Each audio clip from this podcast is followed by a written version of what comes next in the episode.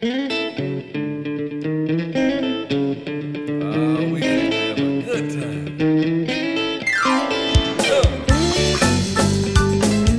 podcast is presented to you by Passion Church, the DeSoto County campus, the fun church in Horn Lake, Mississippi. For more information, visit us at www.mypassion.church.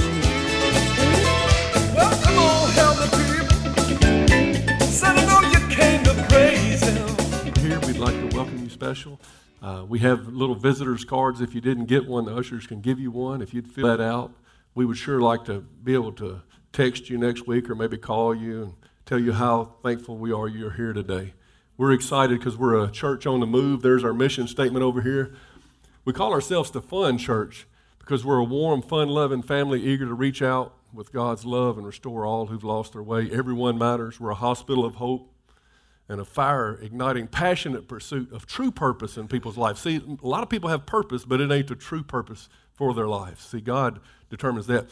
If you was wondering what all this pink stuff up here is, we have a missionary uh, to Venezuela who's going down there, and they don't have a lot to eat right now in Venezuela, and uh, the things that they're eating may not settle well with their stomach. I don't know what they're going to do with all that, but they're going to try to help some people. I think today is the last day we've been collecting that we're thinking about, uh, well, we have some means to collect stuff for the uh, floods down in Louisiana. And uh, if you're interested in donating towards that, uh, clothes, uh, what, what are we, baby stuff.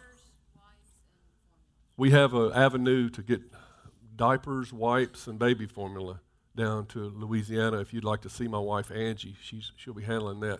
I'm sure she's glad I'm putting something else on her.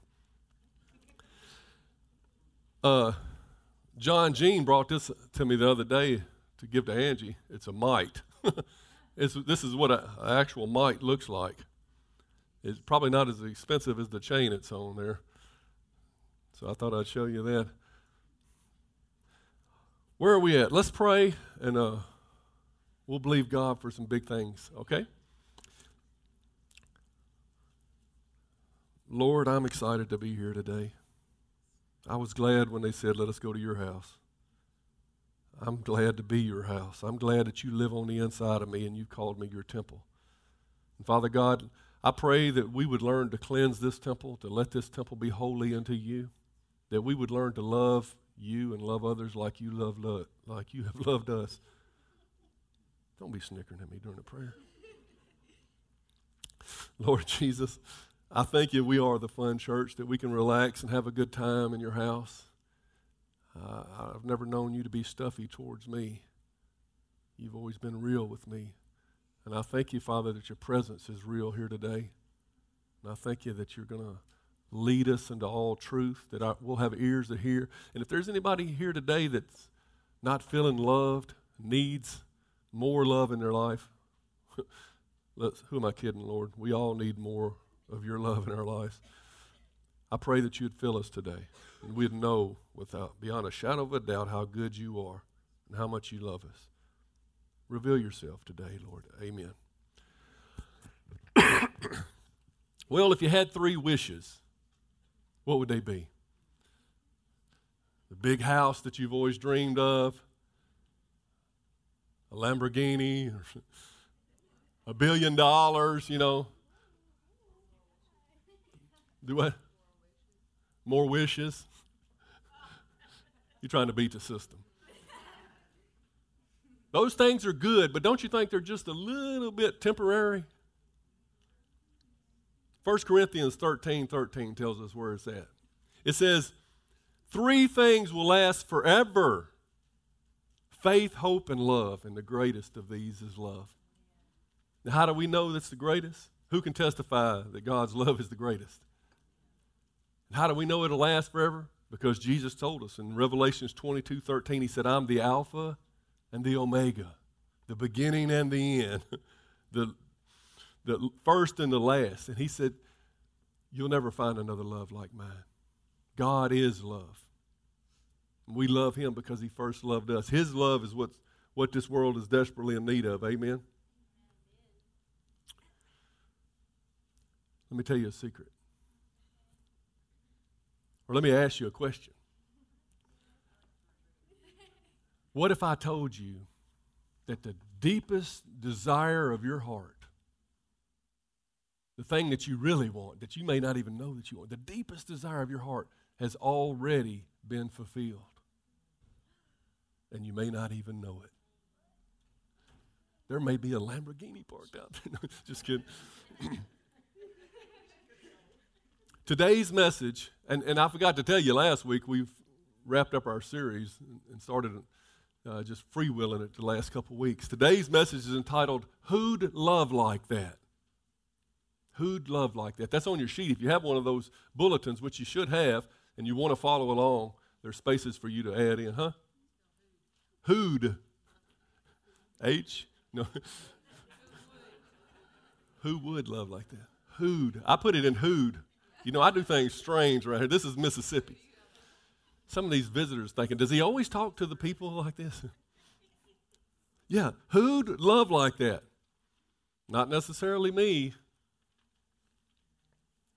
Years ago, I'm going to give you all a little confession here. While I was married, I'd been married probably about 10 years by that point. I was starting to get a, a stirring in my soul for another, another girl. Now, I loved Angie, and I've always loved Angie, but, you know, sometimes a man has got to do what a man's got to do.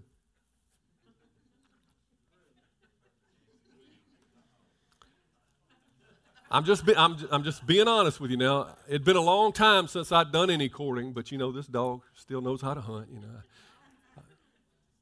I, I took a bath, you know. It wasn't, wasn't Wednesday, but I took one anyway.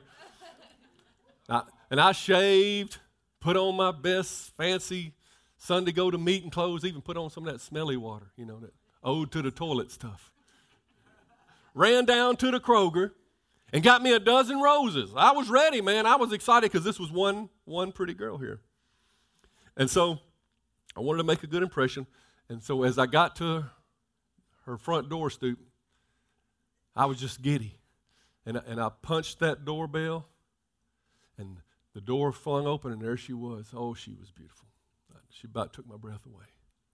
And as I reached out to grab her hand, guess what happened?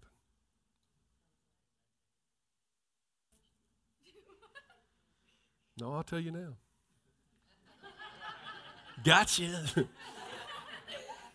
They're used to me, you know, leading them on.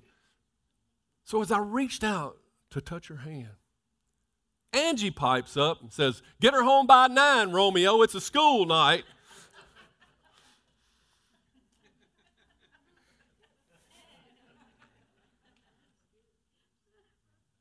and Kaylee said, My daughter, she said, Oh, mama, you're just jealous because daddy's taking me to the red lobster. Angie loves red lobster. But anyway, I'll come back to that. I'll come back to that. But today I'd like to say that despite, you know, that and other things that I've done, our house is still filled with love. We, I mean, we have one of the lovingest houses I've ever been in. In fact, my daughter Kaylee and my son Joshua, they can't hardly leave a room without saying, Love y'all. I mean, it's not like they're going away for two weeks. They're going to the kitchen, you know. And Kaylee, when she says, Love you, and leaves the room and you don't say it back, she'll come back after you. I said, love you. Won't you? She gets mad if you don't say it. I don't know, you know, if the, that kind of love in our house is the healthy kind of love. I don't know. Maybe it's just saying it because you need to hear it back, or, you know, it's a needy kind of love. I don't know. But I do know that Jesus doesn't say, I love you a whole bunch in the Bible. I don't see in the New Testament where Jesus is, I love you, love you, love you, brother, love you, sister. I don't see it. But in his actions, everything he does, day after day, he never stops demonstrating that he loves us. Let's talk about his birth, for example. We've already said he was the beginning and the end, you know, the Alpha and Omega. We know his birth in Nazareth wasn't when he first got here, that was just when he was born as a human. He always was. But his birth as a human was one of the most astounding acts of love that I could ever imagine. And maybe you've never thought about it like that.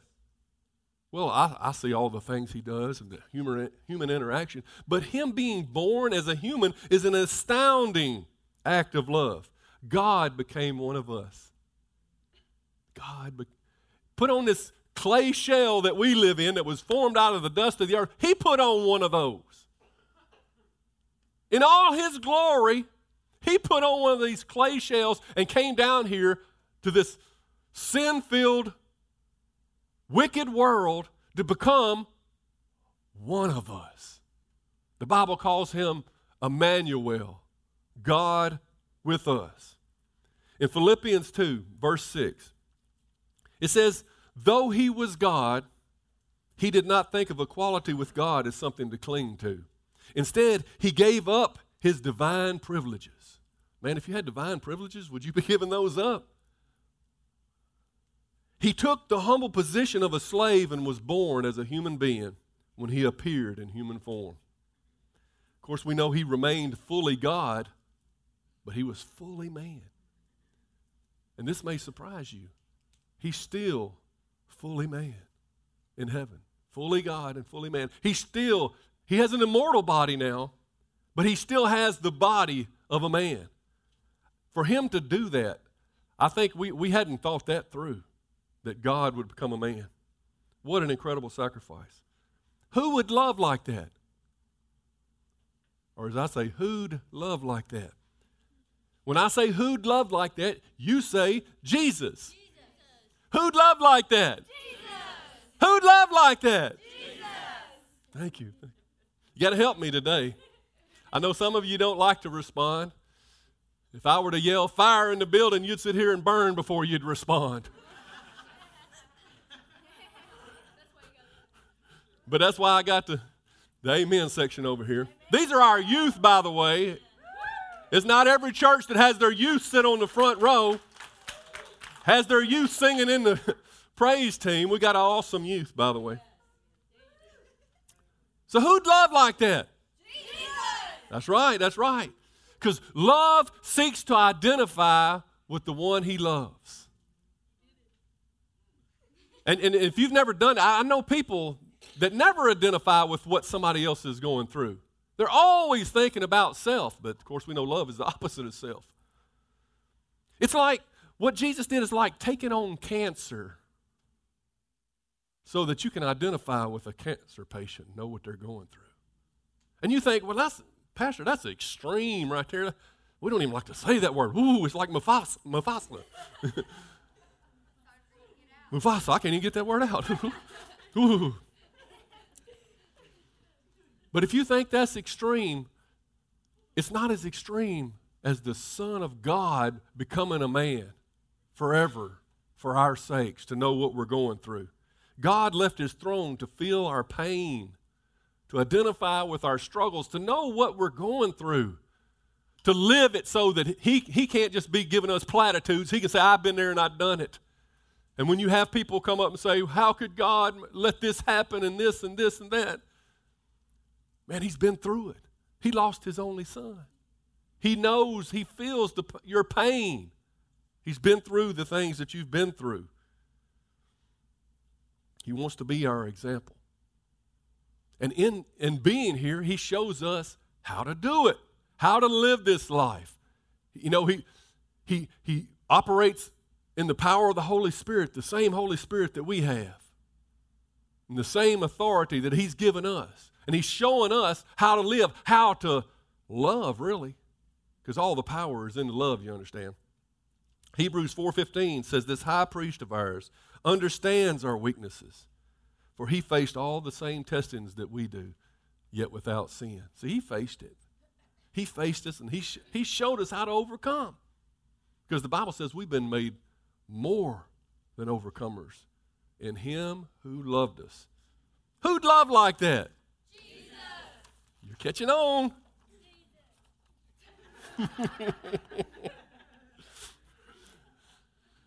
We're going to have a good time today.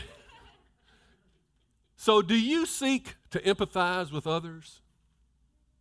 Notice I didn't say sympathize because I found that those two words are not the same. Empathy and sympathy are two totally different, well, not totally different things, but they're, you know, it's easy to have sympathy. Sympathy is when you feel bad for somebody, you pity them. You know, oh man, I hate that you go through that. But empathy gets down in the dirt with them. Empathy moves you to action. Empathy is something that you do alongside. It takes it up a notch. You get right in the middle of somebody's struggle with you. You remember last year around Christmas Eve? It was either the day before or Christmas Eve. And everybody's on vacation. You know, half the church is gone, and, and uh, everybody's cooking big meals, and they're sitting in their lazy boys, and they're relaxing. You know, right at Christmas time, everybody takes a deep breath and takes a day off, generally, hopefully. And it's, it's a time like, you know, family's over, you got plans, you got to be here, you got to be there. And you just, you take it for granted that everybody's going to take that day off. But you know what? A tornado didn't take that day off last year. A tornado come ripping right through North Mississippi and practically destroyed Holly Springs, Mississippi. And I was sitting there and I was watching it on TV and I was like, oh no, what are we going to do?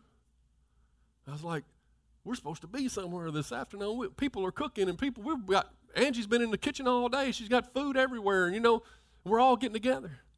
I said, man, but those people, I'm sure they had food cooking too. Poor folks. Now their house is destroyed. I think people died. Yeah, I know people died. On Christmas Eve is not fair, is it? I said, what can we do? So I, I said, well, I'll put up something on Facebook and we'll collect stuff. And I started making a few phone calls. I knew some people. I actually called somebody that was on their way back down there and told them the tornado was coming because I was watching it on the weather. And they didn't go, and thank goodness, uh, they, their house didn't get hit, but they called somebody else whose house did get hit. It was God intervention. And uh, so we, I knew a couple of people down there, so we arranged it so that we could get uh, whatever they need clothing and money and and water bottles and, and toiletries and whatever we could think of to, to gather together. And you may have remembered I put a Facebook uh, post out there, and I came up to the church and I said, I'll be here for a couple, four, five hours waiting on collections and stuff. And like I said, most people were out of town and stuff. There wasn't a lot of collections come in, just one or two. There were some nice, I remember Richard and them brought boxes, you know, so that we could put the stuff in. But you know, I feel bad because real empathy, real love would have went down there and helped people pick up their lives. You know, it, it, I, I look back, it, it's okay that, that I wanted to do something that we, we tried to collect and we did a little something, but what gets you out of your lazy boy? What is it that, that touches your heart? Does anything touch your heart enough to get out of your routine, even on a Christmas Eve? That's the kind of love Jesus had. Jesus would have been up out of that chair. I don't care if it was his one day off of, for the year, and he'd have been down there right away, helping people pick up the pieces of their strong lives. And so that is the kind of love we're talking about. Who'd love like that? Jesus. What if a person doesn't deserve any help? What, what if what if they're in a position that they're in because of their own bad choices and their own sin?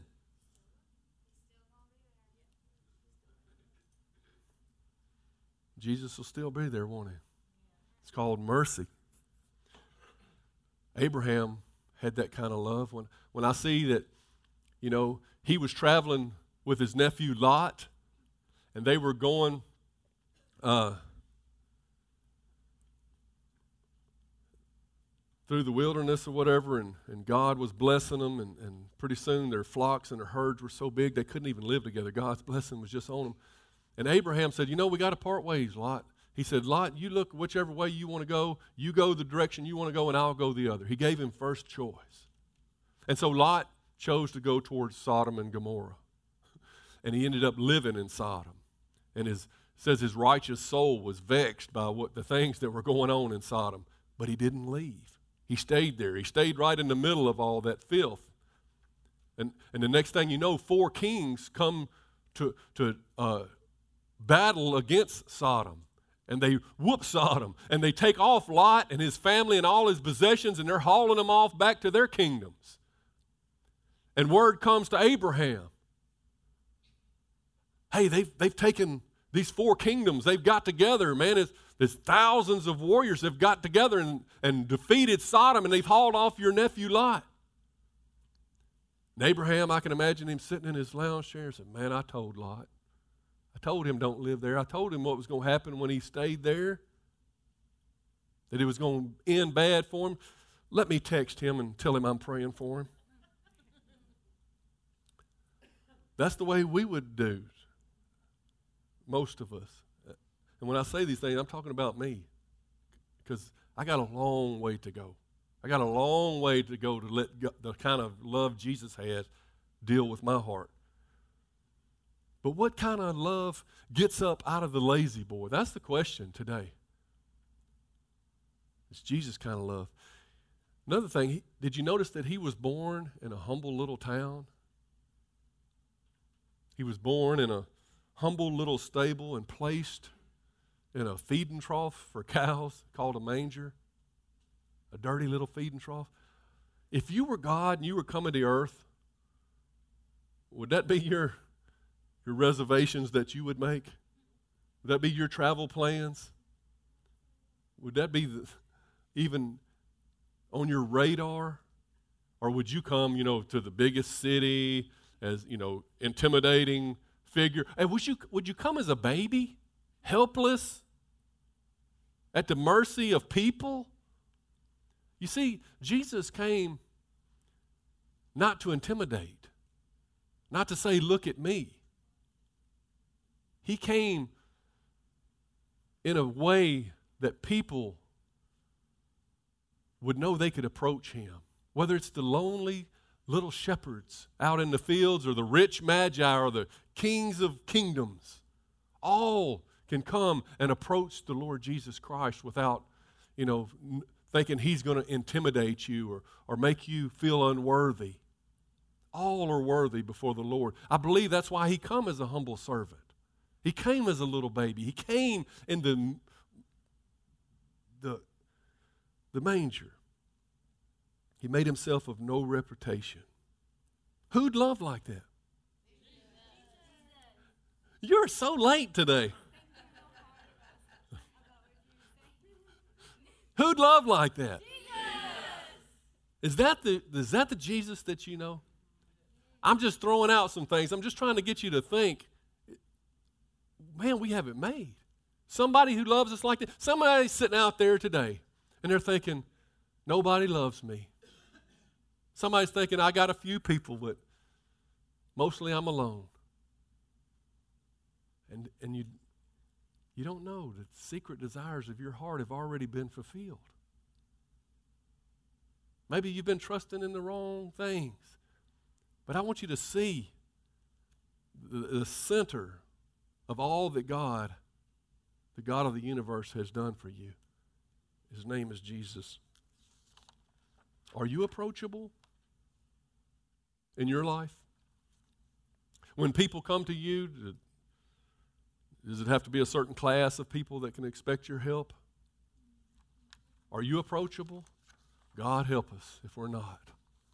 After how approachable Jesus has made himself. You know, we study in the Bible we see that Jesus lived approximately 33 years on, here on earth. That's somewhere around 12,000 days.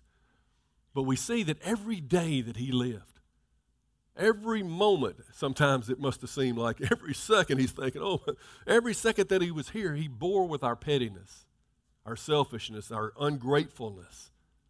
He, I mean, even his own disciples wore his nerves out.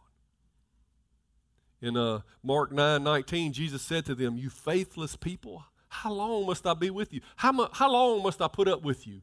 So, yeah, Jesus got frustrated. How's that make you feel? I'm like, Thank goodness, because I get frustrated. I get frustrated with people sometimes. But despite his justified frustration, you know what? He kept on doing good. He would get up the next morning, he would go around doing good and loving people healing people, setting the captives free. Every day, his mercy was new. No matter how frustrated he would get with people. 1 Corinthians 13 4 says, Love is patient and kind. And in verse 7, it says, Love never gives up, it never loses faith, is always hopeful, and it endures through every circumstance. Every circumstance. For everybody. So let's be careful not to write people off just because they get on our nerves. I mean, if that's the case, probably most of us wouldn't have anybody to love on by Halloween, you know. Because some everybody's going to get on your nerves at some point. Don't write people off. And, and let me say this while I'm just throwing stuff out. some of you guys You're always talking about your nerves. my nerves can't handle this. Cut that down. My nerves, my nerves. And you work yourself up to a frenzy where everything gets on your nerves. You know what you need to do? Chillax. Yeah. Take a deep breath. If you're one of those people that, man, my nerves are frayed, I'm all the time going through life. Relax. Cast your cares on Jesus. He cares for you. Come unto me, all ye that are heavy laden, and I will give you rest for your souls. Man, he, don't go through life and, and, and you know, you, usually get what you say. You know, what you b- say out of your mouth usually becomes a reality in your brain, and then it becomes a reality in your life. And if all you're speaking is, man, my nerves, my nerves, my nerves, and this is, this, this is for somebody because it ain't on my notes. Whereas it's always about your nerves, your nerves, your nerves. Stop speaking that. Saying, I have the peace of God that passes all understanding. It keeps my heart and my mind through Christ Jesus. That's what you need to be speaking. Man, I'm not going to let anything bother me. You know, usually if you're wound so tight, it's because you're holding on to the things of this world. And you think you've got to do the protecting, you've got to do the providing. You've got to make a way, or else it won't happen. But that's not the truth. Jesus says, if you give up your life in this world, you'll find it. In other words, He's the only one in charge. You got to turn it over to Jesus. He wants you to, to give in to His love, to trust His love. That's what He was talking about. It's impossible to please Him without faith. You must believe that He is and he is a rewarder of those who diligently seek him. He wants you to relax, rest and relax and to chill out and come to him and say, Man, life doesn't have to be so hard. Some of you are working 80 hours a week. Man, if I don't get the bills paid, I don't get to. I understand. I understand. We get ourselves in some positions. But it was your nerves that got you in that position in the first place. It was your nerves that told you you had to buy that stuff to be like somebody else to pay those, then made those bills bigger than you can make in 40 hours a week. Oh, I'm preaching real good and I don't know where it's coming from, but it's for somebody. Let's, let's be honest. I'm not looking at you.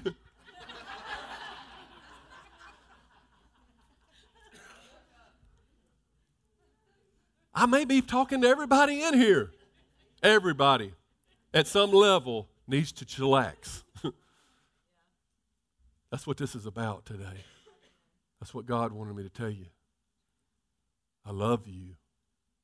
I got you.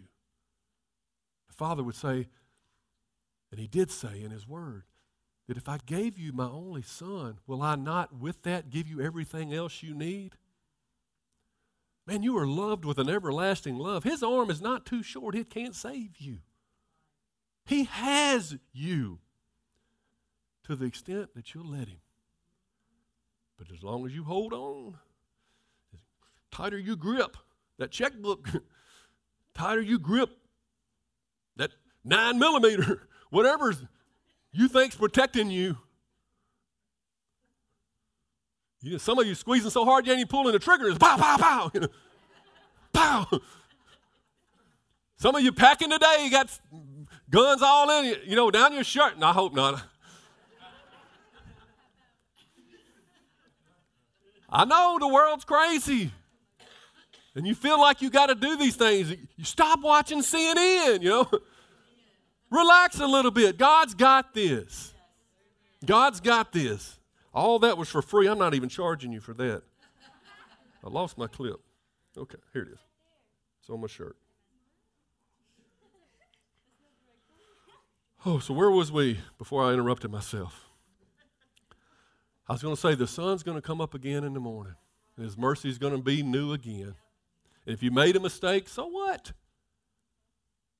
Man, a good life requires you make mistakes. If you're not making mistakes, it means you're not, you're not, you're not having faith. You're not trying to do new things. You're scared and you're holding on and trying to be mistake free. Well, that's not how courageous life is lived. God is patient with us. Before I got saved, oh my goodness, if you don't know my testimony, I was lost for 32 years before I gave my heart to Jesus at this church here. And he was patient with me. Oh my goodness, the things he bore. And then, after I got saved, he's still patient. Things that I should have gotten a long time ago, issues in my life, temptations that I still give in to. He's still patient. And the sun, every morning, comes right back up, doesn't it? Just showing his faithfulness, his mercy new every day. Hebrews 12:3 says, "Think of all the hostility that Jesus endured from sinful people. People hating him, hating on him. Then you won't become weary and give up. If you think about Jesus' life, they hated him for no reason. They wanted to stone him. They wanted to push him off a cliff in his own hometown for no reason but for telling the truth. They made up lies about him. His own brothers didn't believe in him at first. They grew up in the house with him, but they didn't believe that he was the Messiah. His closest friends couldn't pray a stinking hour in his time of need. And then, of course, they deserted him, left him all alone. What was it we were complaining about again? And we ain't even got to the cross yet. Who'd love like that?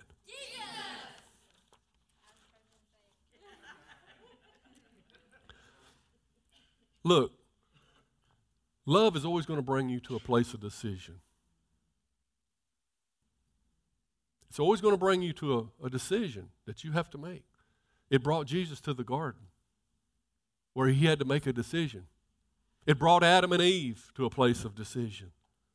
It'll bring you to a place of decision. So some of us begin to avoid love.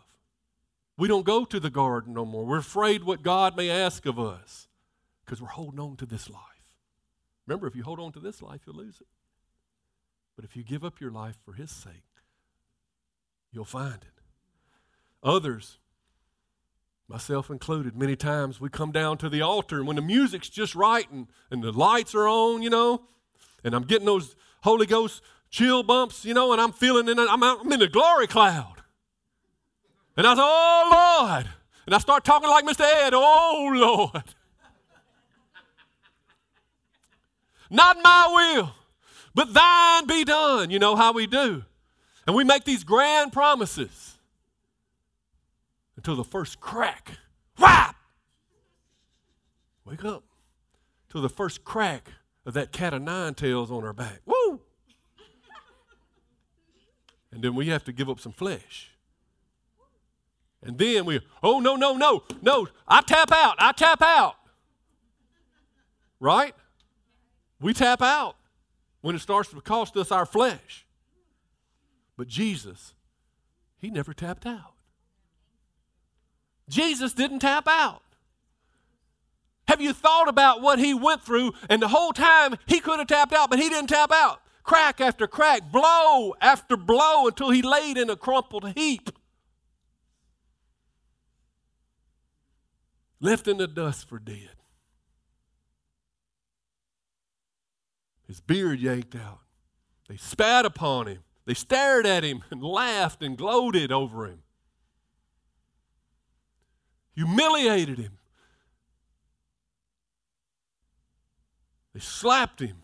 They exchanged his crown of righteousness, his crown of glory, for a crown of thorns. Isaiah 52 14 says, But many were amazed when they saw him. His face was so disfigured, he hardly seemed human. And from his appearance, no one would scarcely know that he was even a man. They had beat him beyond recognition of him as a man. Why? I can imagine the angels, all the angels of heaven in his corner, looking over the ropes with the towel, ready to throw in the towel. Just give us the word, Jesus. Come on, Jesus. Let us throw in the towel. But he wouldn't tap out.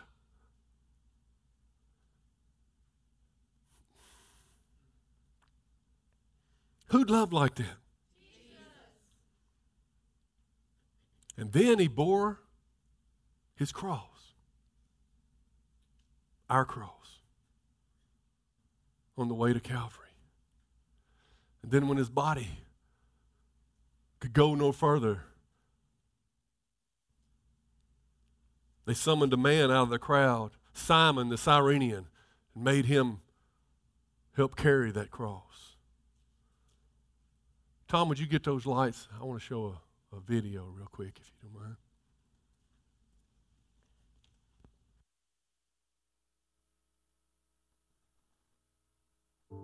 I was going into the city to celebrate the Passover, and he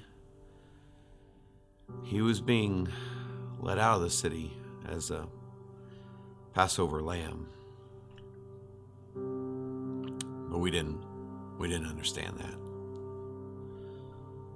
Um, when I got to Jerusalem, it wasn't what I expected. There was like 10 times more people there than the last time that I'd, I'd been there to celebrate Passover. And it just seemed like the whole city was angry, like just, just mobs of angry people. And all of a sudden, this this this guard, the soldier, he, he grabs me. I mean, he literally just pulls me out of the crowd, and he says, "For me to carry this guy's cross."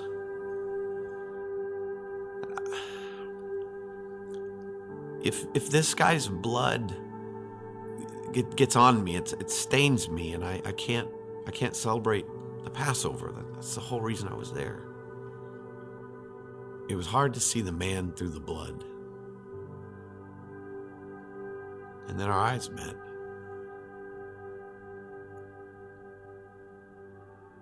And I knew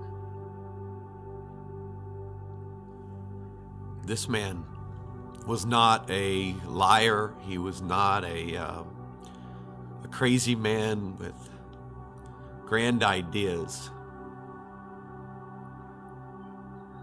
he was he was the Messiah. I carried um, what I could, but he uh, he carried he carried most of it. We, we began we began to walk. I, I I heard the insults that, that they shouted at him and and now at me. I felt the spit.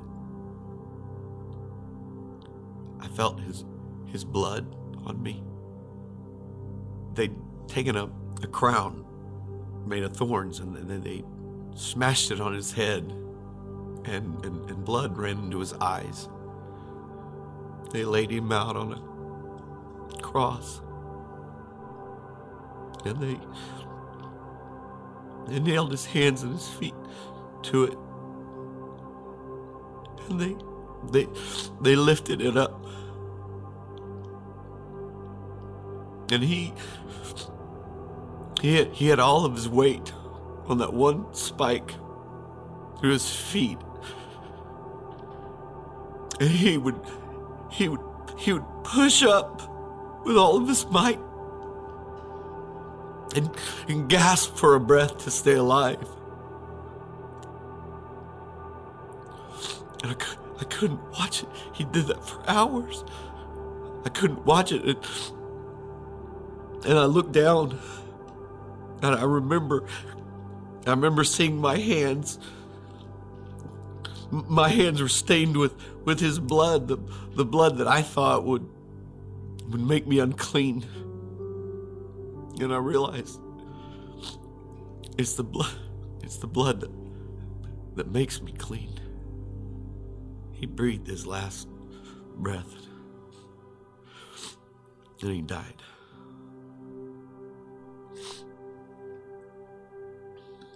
And that was a uh, that was the day that I helped Jesus carry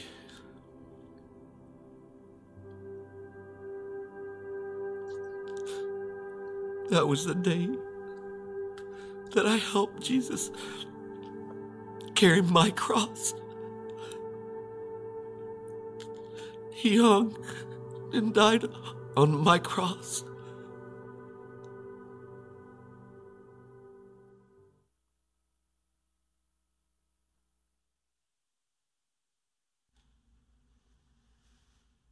Will we help Jesus carry the burden?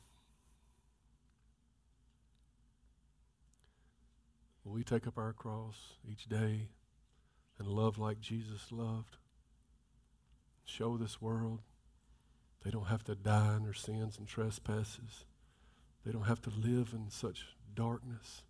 They can come out into the light. They can know the love and the peace and the joy. Who would love like that? Well, they pierced his hands and his feet. And they lifted him up and they taunted him. Come down if you're the Son of God. Then we'll believe in you. Come down from there. but it was because he was the Son of God that he wouldn't come down,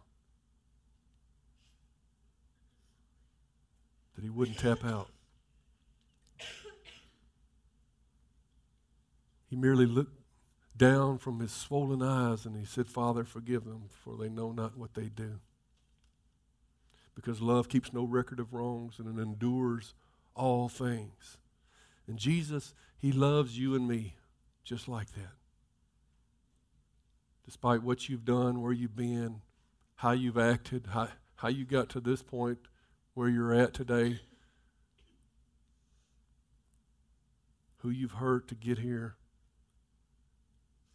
And once we find out about that love, honestly, we should spend all our days figuring out ways to help him carry that burden. All our days, we should be figuring out how can we love someone like that? Because you know, it's once that love has transformed you, it's that love that's going to compel you. And it's that same love that's going to transform other people. And they need to know. And you have the words of eternal life Jesus is Lord. Jesus is the Messiah. It's His blood. It doesn't stain you, it sustains you. It's His blood that doesn't make you defiled, it makes you right with God. It washes you clean, makes you white as snow. We are to spend our days thanking God that the grave couldn't hold him and death couldn't stop him. Because now he ever lives to make intercession for us. He's not a high priest that, that when he dies, it's over with. He lives forever, and he's seated at the right hand of the Father in a place of authority. And now, when the accuser of the brethren comes and says, Aha, see what they did? He says, No problem. I got it. I paid for it. When condemnation comes to you and says, Oh, you done messed up now, Jesus says, Don't listen. I paid for it. I got it. Jesus has got it. When our insecurities, our anxieties, our hang ups keep us down, keep us from becoming what we were, you know in your heart you were supposed to be something. You know God put it in you. You know that there's more to life. You know that there's something that you're supposed to be doing, and all your hang-ups and all your insecurities, and you're holding on so tight and you won't let go, and you know you're not being what you want to be. But Jesus says, It's all right. It's all right. I'm with you. I got you. My spirit's in your heart. Just bury that old man and walk in the spirit and watch what we do. We'll soar as wings as eagles. We'll do great and mighty things on this, on this earth, me and you together. He's with you. Then, when some silver tongued devil comes up, did you hear about so and so? And they begin to talk about a brother or sister and run them down. Then you won't join in with them. You'll say, Get behind me, Satan.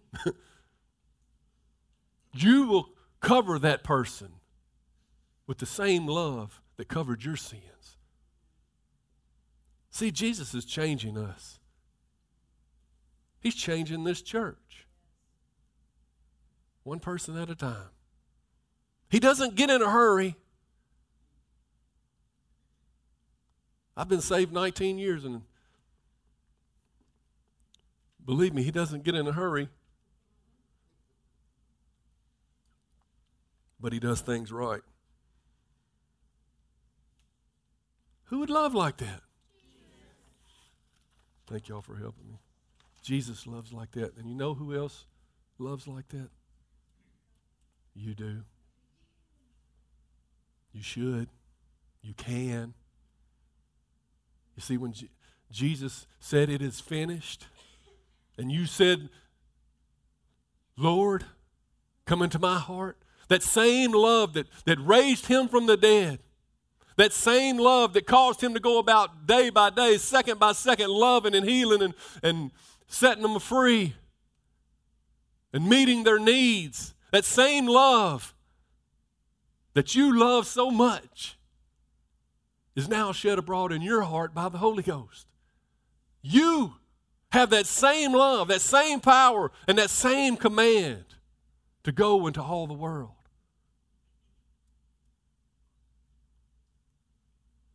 Do you think we're just going to sit here at church and think this is it? We're doing God a favor by being here on Sundays?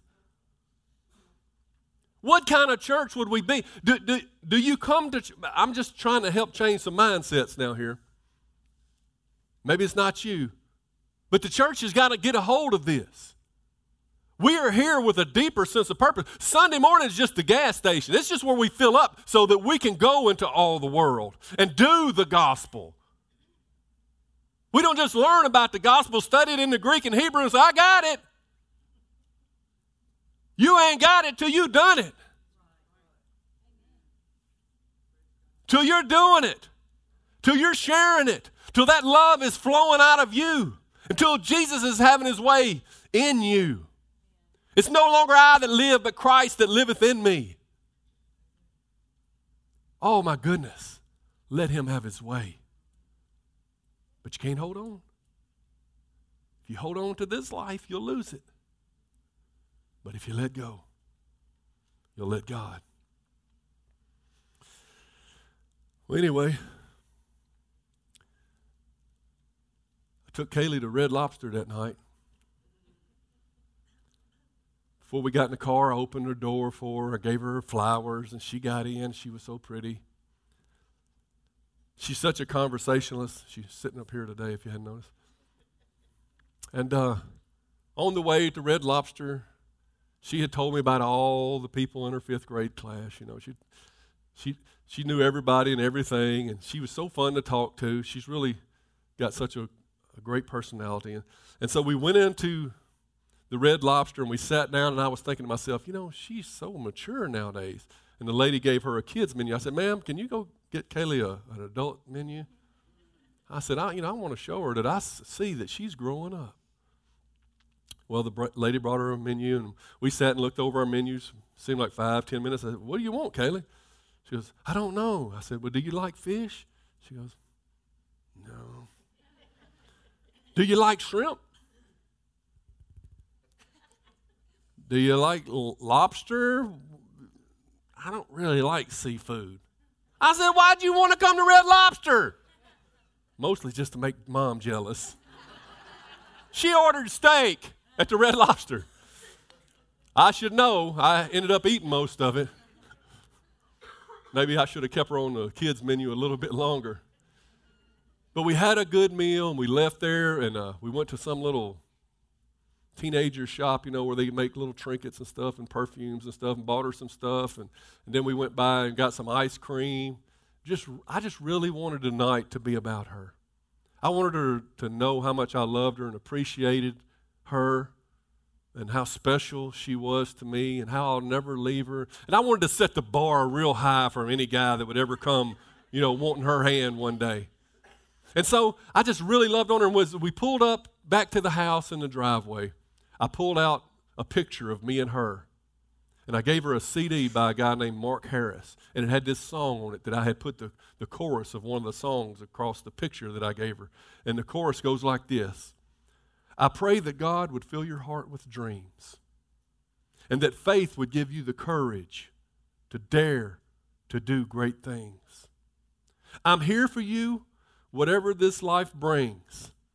So let my love give you roots and help you find your wings. And for just that one moment there, that day, I thought, maybe I can love like Jesus because this really feels good. It really feels good when it ain't about you anymore. You know, when you've made it all about you, you you're about to implode. But when you when you get outside, when you've got the most stuff going on in your life and you, and you step out and help somebody else in the midst of your trials and troubles, your stuff just goes away.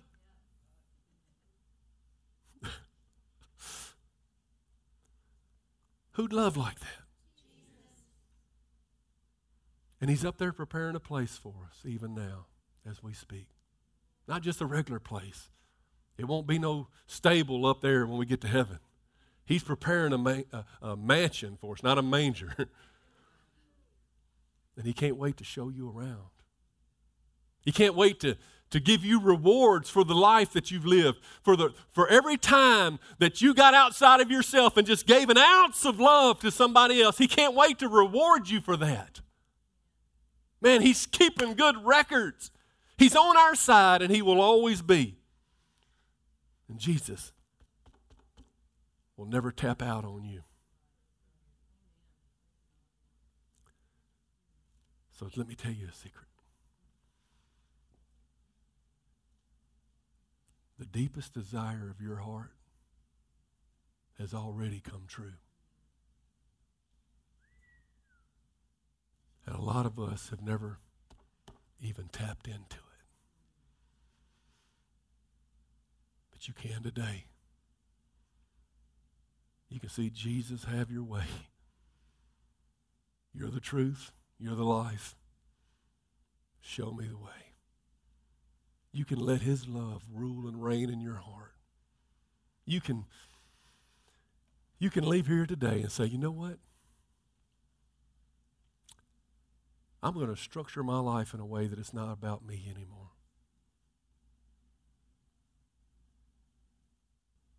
And watch what God will do.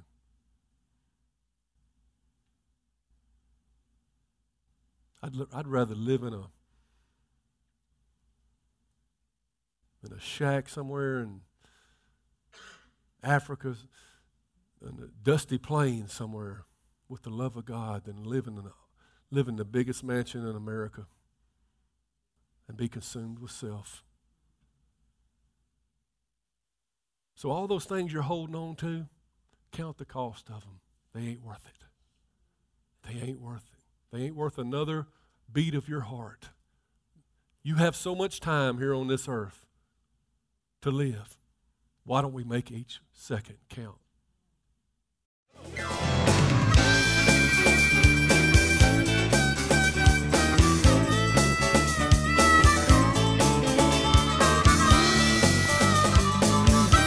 Thanks for listening to the podcast today.